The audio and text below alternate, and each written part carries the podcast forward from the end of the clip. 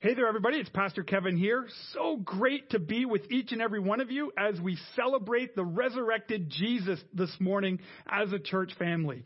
It is Easter morning, and it's just a time to rejoice and to celebrate. I hope the time of song and worship and prayer was just really meaningful to you. And it's just such an amazing time of year. Now, if we're really honest with one another, it's also incredibly different, isn't it? Like, who would have expected that we'd be celebrating Easter morning, not in our church buildings, but rather at home? Some of us by ourselves, some of us with just our family, maybe some of us with just a spouse. And Easter is just feeling very, very different right now. I mean, for me personally, I've always associated this time of year with parties and food and celebration. You see, I was born on an Easter Sunday morning way back in 1971. I'll let you do the math to figure out how old I am. But because my birthday and Easter tend to fall really close together, this time of year is always about family. It's about friends. It's about food. It's about chocolate. It's about presents. It's about celebrating and being with the people that you love. And yet now here we find ourselves not necessarily being able to have those parties, not being able to have people over, not being able to share those meals and not be close to people. So Easter can feel very, very different right now because we're at home, that we're not all together. But here's the thing. Jesus is still alive. And what Jesus accomplished for humanity 2,000 years ago is still worth celebrating today, regardless of how different it's looking in our churches this morning. So even though it's very different, I think that's still a great opportunity for us as a church family to rejoice. You see, something weird happens if we were honest with one another. Something weird happens in our hearts when things radically and rapidly change on us. It has a way of creating doubt. It has a way of creating insecurity. It has a way of making us feel not quite right in our own skin. And so I think there's a really amazing opportunity in situations like this, when everything just changes so quickly, it poses all these questions like what is God doing? Like, why is God allowing this? And in such a global pandemic that we're experiencing right now, it's quite possible for even committed followers of Jesus to experience a little bit of spiritual doubt. Just that uncertainty, and it's not so much doubt in believing in God or believing in his existence or believing in the salvation or in the resurrection, but just this spiritual doubt that can creep into our hearts when we can't easily come up with answers for what is going on. And that's just those of us who would call ourselves Christians, those of us who are kind of, believe in God. But what about people outside of the church who, don't look at what's happening in the world through that spiritual lens, right? The doubt that could be on so many people's hearts right now. I mean, over the years, ever since I've been a pastor, I have had the opportunity to walk with a lot of different people in their seasons of doubt. People who are just really wrestling with the fact that, and for them, it's not even wrestling. It's just, there's no God. Like, I just don't believe in what you believe, and there's just no God. And the fact that you believe what you believe is great for you, but I think you're crazy. Right? Other people who, they might believe that there's some form of God, but the fact that God would be intimately, concerned about each individual human's life and everything going on in their life just seems kind of, why would a God worry about those kind of things? Other people doubt God's love.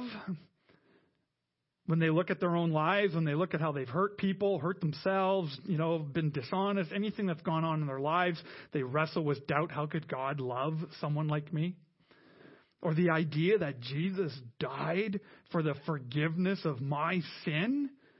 There could be spiritual doubt that would linger going, how could Jesus die for me? And so there's so many different ways that people can experience doubt. But I've come to believe, just from my own experience and from what I study in the Bible, that doubt can sometimes be a really good thing. In fact, I've come to believe that sometimes doubt is necessary to help you and I develop a much stronger faith. That spiritual doubt that can creep into our hearts, that can creep into our minds, is actually a way that God uses to strengthen and grow our faith in Him if we're willing to wrestle through the doubt. So that's what I want us to do together today. I want to look at the Easter story, the resurrection of Jesus, and I want to look specifically at this story through the eyes of a man named Thomas. Now, if you're remotely familiar with the Easter story, if you're remotely familiar with the ministry of Jesus and the teachings of the Bible, you would have heard of Thomas before. Thomas earned the awesome nickname of, say it out loud at home, everybody, Doubting Thomas. Wouldn't you just love for all human history, for 2,000 years, that is what you are known for. You're known specifically for your doubt. So just to set a little bit of context before I jump into the text that we're going to look at, I'm going to look at a little bit from the Luke's gospel and then jump over to John's gospel. And the context of this is this happens right after the resurrection of Jesus. So Jesus was arrested 3 days earlier. He was convicted of blasphemy. He was punished for it. He was executed for declaring himself to be God, which was punishable by death in that ancient Jewish world. And then he was nailed to a Roman cross, put into another man's tomb after he died, and he was in the tomb for 3 days. And then Jesus rose from the dead. The stone that covered the tomb entrance was rolled away. Jesus came out. Angels declared it. Women witnessed it. Peter witnessed it. And then we see more and more of the followers of Jesus witnessing the resurrection of Jesus. So we see here Jesus' encounter with his disciples in Luke chapter 24 in verses 36 to 39. This is what Luke writes for us in his gospel. He says, while they were still talking about this, what are they talking about? They're talking about the crucifixion of Jesus. They're talking about the fact that the women have seen, Jesus resurrected. So they got the message from the angel that Jesus has been resurrected, right? And so while they're still talking about all of this, Jesus himself stood among them. It didn't say Jesus walked through the door. Jesus kind of entered the room. It just suddenly, boom, Jesus is there. It's like, Jesus, oh my goodness, there you are, right? It's like kind of just shows up out of nowhere, and he kind of gives these beautiful words, peace be with you. Man, Jesus just showing up, popping in the middle of the room. Well, their response be exactly like you and me, where it says here in verse 37, they were startled and they were frightened, thinking that they saw a ghost. Because the last time they saw Jesus, he was dead, right? Not just almost dead. Dead. Flogged by Roman centurions, nailed to a Roman cross, spear pierced in his side where his blood and the bodily fluids came out, put into a tomb, dead. So of course, suddenly now he pops up in the room. They're freaked out. They're nervous. They're scared. They think they're seeing a ghost. And Jesus says to them, why are you troubled? And why do doubts rise in your minds? Look at my hands and my feet. It is myself. Touch me and see. What's interesting about this account of the disciples kind of meeting up with Jesus is that we learn in John's gospel that there's someone who's not there. And that's Thomas. Thomas missed out on this first encounter with Jesus. The text doesn't say where he was. The text doesn't say what he was up to. We just know he wasn't there. John's gospel tells us this in John chapter 20, right there in verse 24. It says, now Thomas, also known as Didymus, one of the 12, was not with the disciples when Jesus came. You see, Thomas missed out. He kind of missed out on this opportunity to see Jesus. Again, we don't know what he was doing, so we don't want to be too critical of Thomas, but Thomas missed the gathering of God's people. He wasn't with them while maybe they were worshiping, maybe they were praying, maybe they were, trying to figure out a secret plan to get out of the city. Who knows what was going on at this point, but Thomas wasn't there. And by Thomas not being there, Thomas missed out on the presence of Jesus. He missed out on the proof of Jesus. Right? He missed out on the peace of Jesus. So often I talk to people, especially people who have put their faith in Jesus. And sometimes when life gets so busy and life gets so crazy, people tend to make decisions to kind of put their spiritual life on the back burner. I got to just deal with kids now, or I just have to deal with school now, or I just have to deal with my career now. And they put their spiritual life, their spiritual growth on the back burner.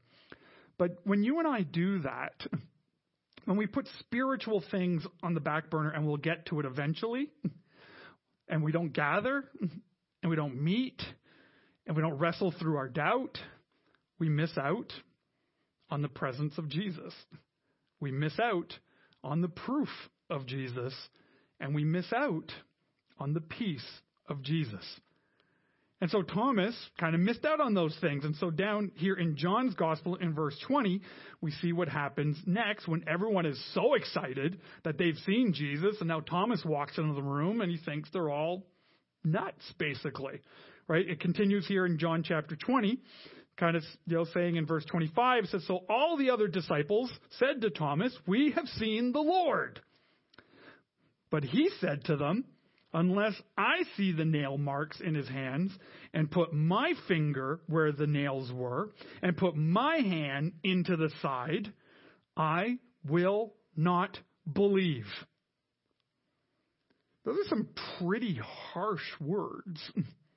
Unless I see. Unless I can touch, unless I get my proof, I will not believe. You see, Thomas gets this bad rap of being known as doubting Thomas. But haven't all of us at some point in this journey that you and I are on with Jesus have said words very similar to this? If I don't see, if I don't get, if I don't hear, I won't believe. You see, we may not say the words exactly like that, but that's what spiritual doubt is, especially in times of difficulty.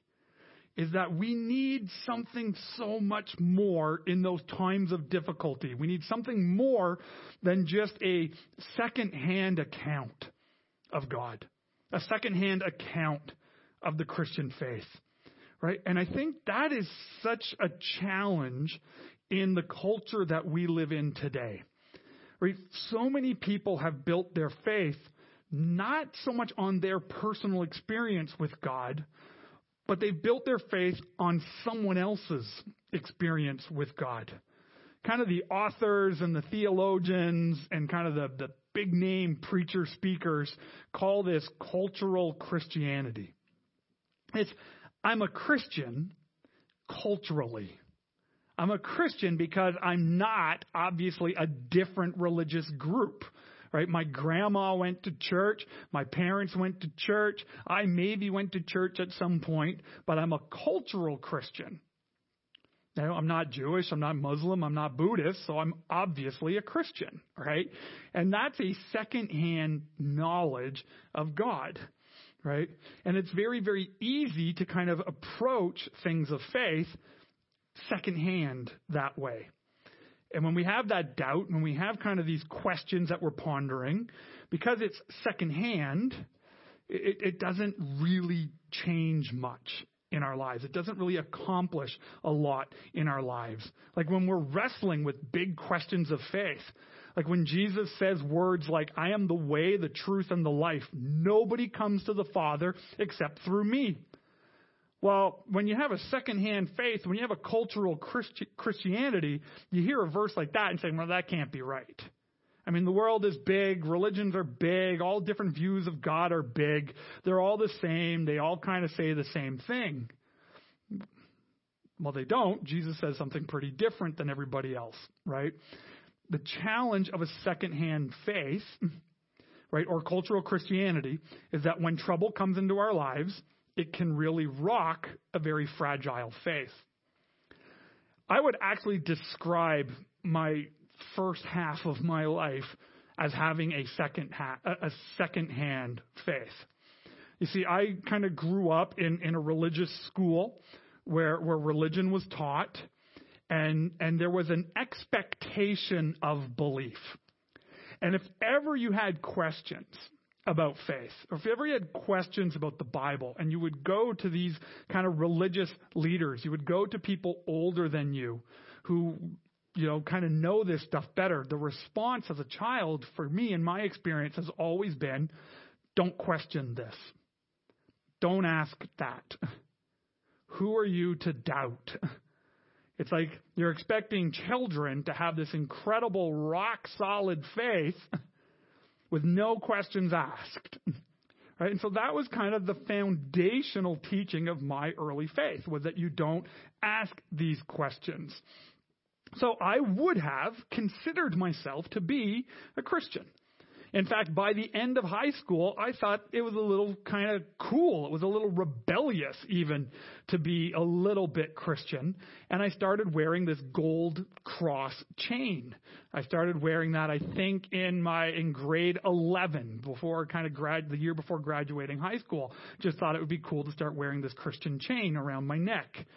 And then I remember in my last year of high school, I was 16 or 17 years old and, you know, kind of believed in God, wearing this Christian necklace, and I just got the news that my grandfather had passed away. Now, this was my first family member to pass away. It was the first time that I've personally experienced death. I was actually spending the weekend at a friend's house. I used to work in fast food back when I was in high school, and we were going out partying that night, and so I went to my buddy's place. I was going to take a shower, get changed, because when you work in fast food, you just reek like fast food for hours after you get out of work.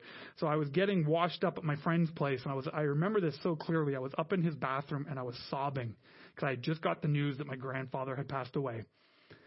And I prayed. And I asked God, why Grandpa? Why would you take him? He was doing better. The cancer was going into remission. Things looked like they were doing better. And the answer I got was silence. There's no answer in that moment. And in my tears, I pulled the cross off my neck. I broke the chain. I threw it in the trash.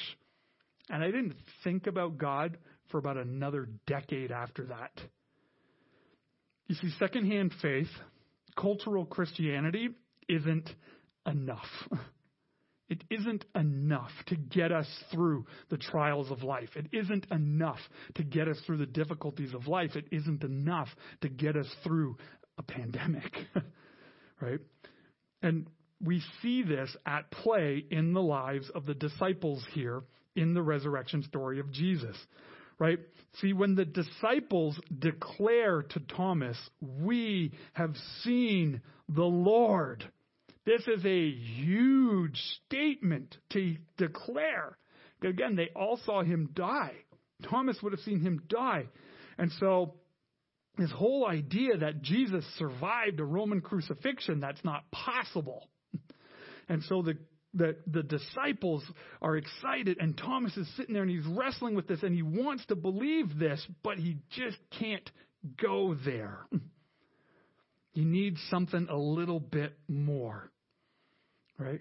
See, I find it fascinating when you study kind of these ancient days, you know, when you study kind of the culture that the disciples of Jesus lived in.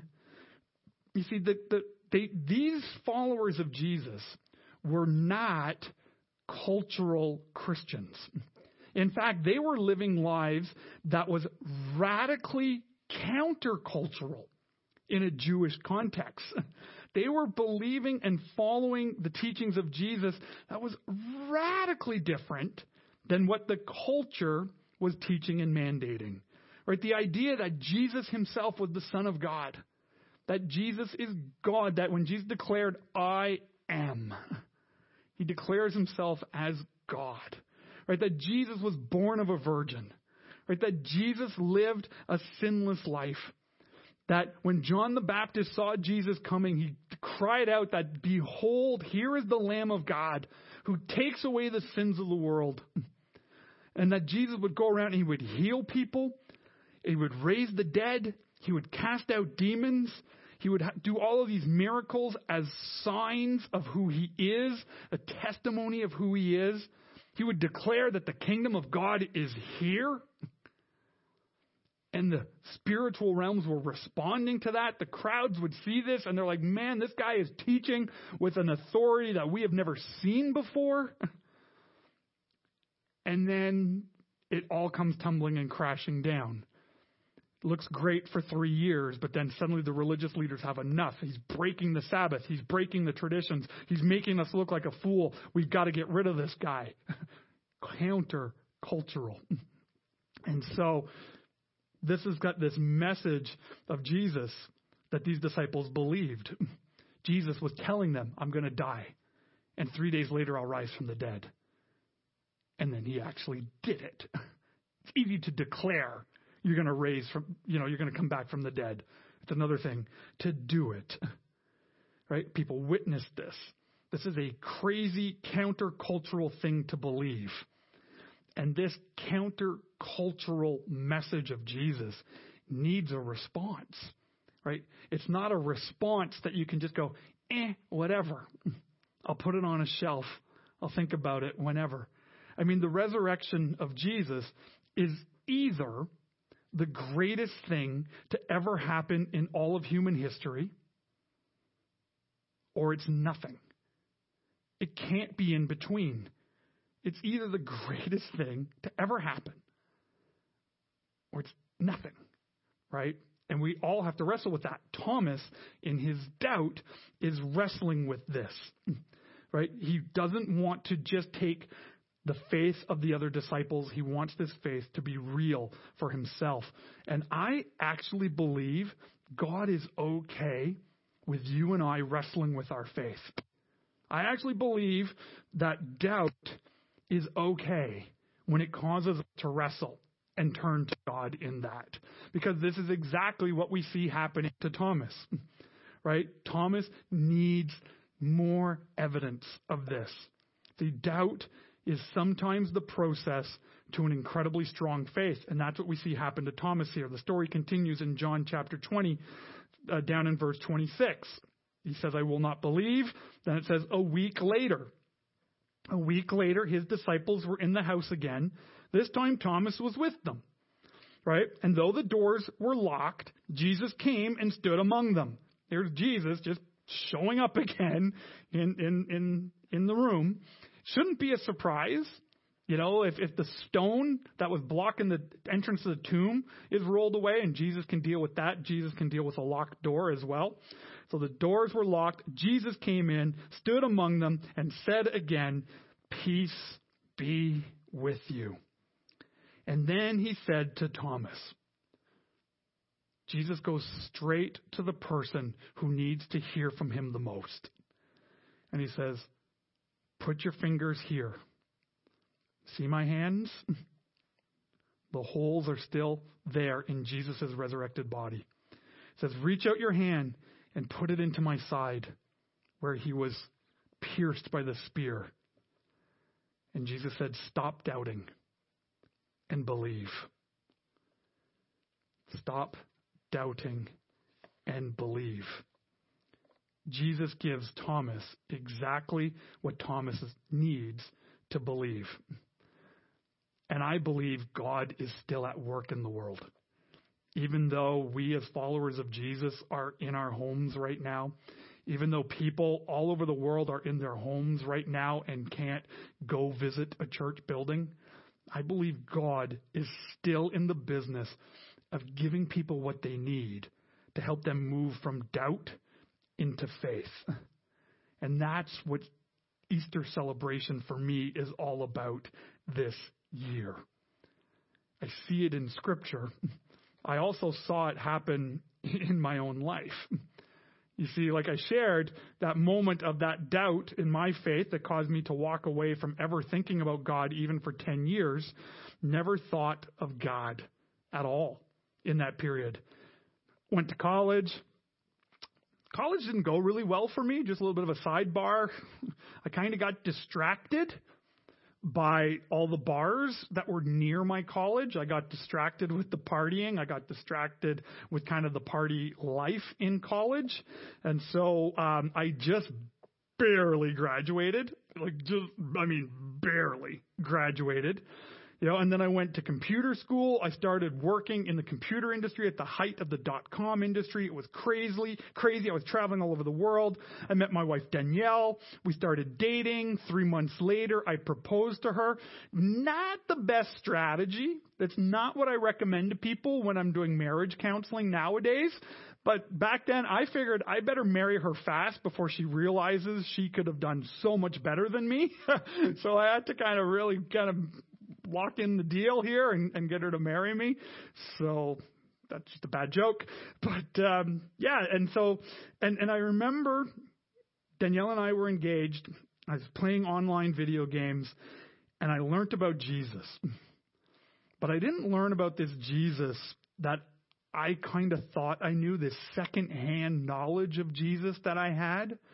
Right? This Jesus that he's mad at me, this Jesus that he's disappointed in me, this Jesus that, you know, I better be a good boy or he's going to be mad. Right? I learned about this Jesus who loved me. And he loved me so much that he would die for me. And there's no way I could ever be religious enough to earn his forgiveness. I could never keep any rule, any tradition, any doctrine that would make Jesus love me more than he already does. And when I heard that message, you know how I responded? With doubt. I didn't believe it. So what did I have to do? I bought a Bible and I started reading it to disprove what I had just learned about Jesus. That can't be right. So I bought a Bible, not this one, but I bought a Bible. I started reading it at the very beginning. Genesis was familiar because it was the same lessons that I had learned growing up. I kind of understood all of that. Exodus was familiar because I remembered the Charlton Heston movie. And then I got into Leviticus, and I'm like, what am I reading? What does this have to do with anything? And then I got to Numbers, and I thought I was just going to throw it out the window. But I punched through, and then, it started getting familiar again. King David, Goliath, I recognize all of that. And then I got into the Gospels. That was familiar. And then I got into the writing of the apostles. And something in my heart just switched. You see, in my doubt, God gave me exactly what I needed. It wasn't this big giant miracle. It wasn't this big magic proof thing. It wasn't like I saw the hands of Jesus, could put my hands in the holes, put my hand in the side. But God met me in my doubt to give me just what I needed. And I needed that affirmation that God loved me, that all the stuff I'd ever done, the stuff that I'd done to hurt people, the ways I was living that was hurting myself, that God knew all that. He wasn't surprised by it. He wasn't shocked by it. He wasn't disappointed with it. And he loved me. And he offered me forgiveness. And so in my doubt, I received what I needed. And I declared Jesus as Lord. You see, doubt can lead to an incredibly rich faith. Thomas's response in John chapter 28, verse 28, is my Lord and my God. My Lord and my God. Doubting Thomas, the guy who gets this label of doubt. You know, he gets the label that every other disciple had as well. When Jesus showed up the first time, he looked at all the 11 and said, why do you doubt? When Jesus is on kind of a mountain and he's talking and he's giving the commission to the followers, his followers, and he tells them to go out into all the world, people doubted We all go through these moments of spiritual doubt, but these moments of doubt can lead to great, rich faith that bring us to not simply believe in Jesus, but rather to believe Jesus. You see, there's a difference between believing in Jesus and believing Jesus. You see, the demons and the devil believe in Jesus, but they don't believe Jesus. A second-hand faith, a cultural Christianity may bring us to the point to go, yeah, I believe in Jesus. I believe Jesus existed. I believe Jesus, believed what he believed. I believe Jesus went to the cross, those kind of things. But do I believe Jesus? When Jesus said things like, I am the way, the truth, and the life. No one comes to the Father except for me. When Jesus says, I've come to give life and life everlasting. When Jesus says, whoever comes to me will never hunger or never thirst. When Jesus says, peace be with you. Do you and I believe Jesus? Church, the Bible doesn't tell us the end of Thomas's story. Church history does, and church tradition does. Right? Church history tells us that the doubter, Thomas, traveled further than any other apostle of Jesus. That Thomas ended up all the way in India.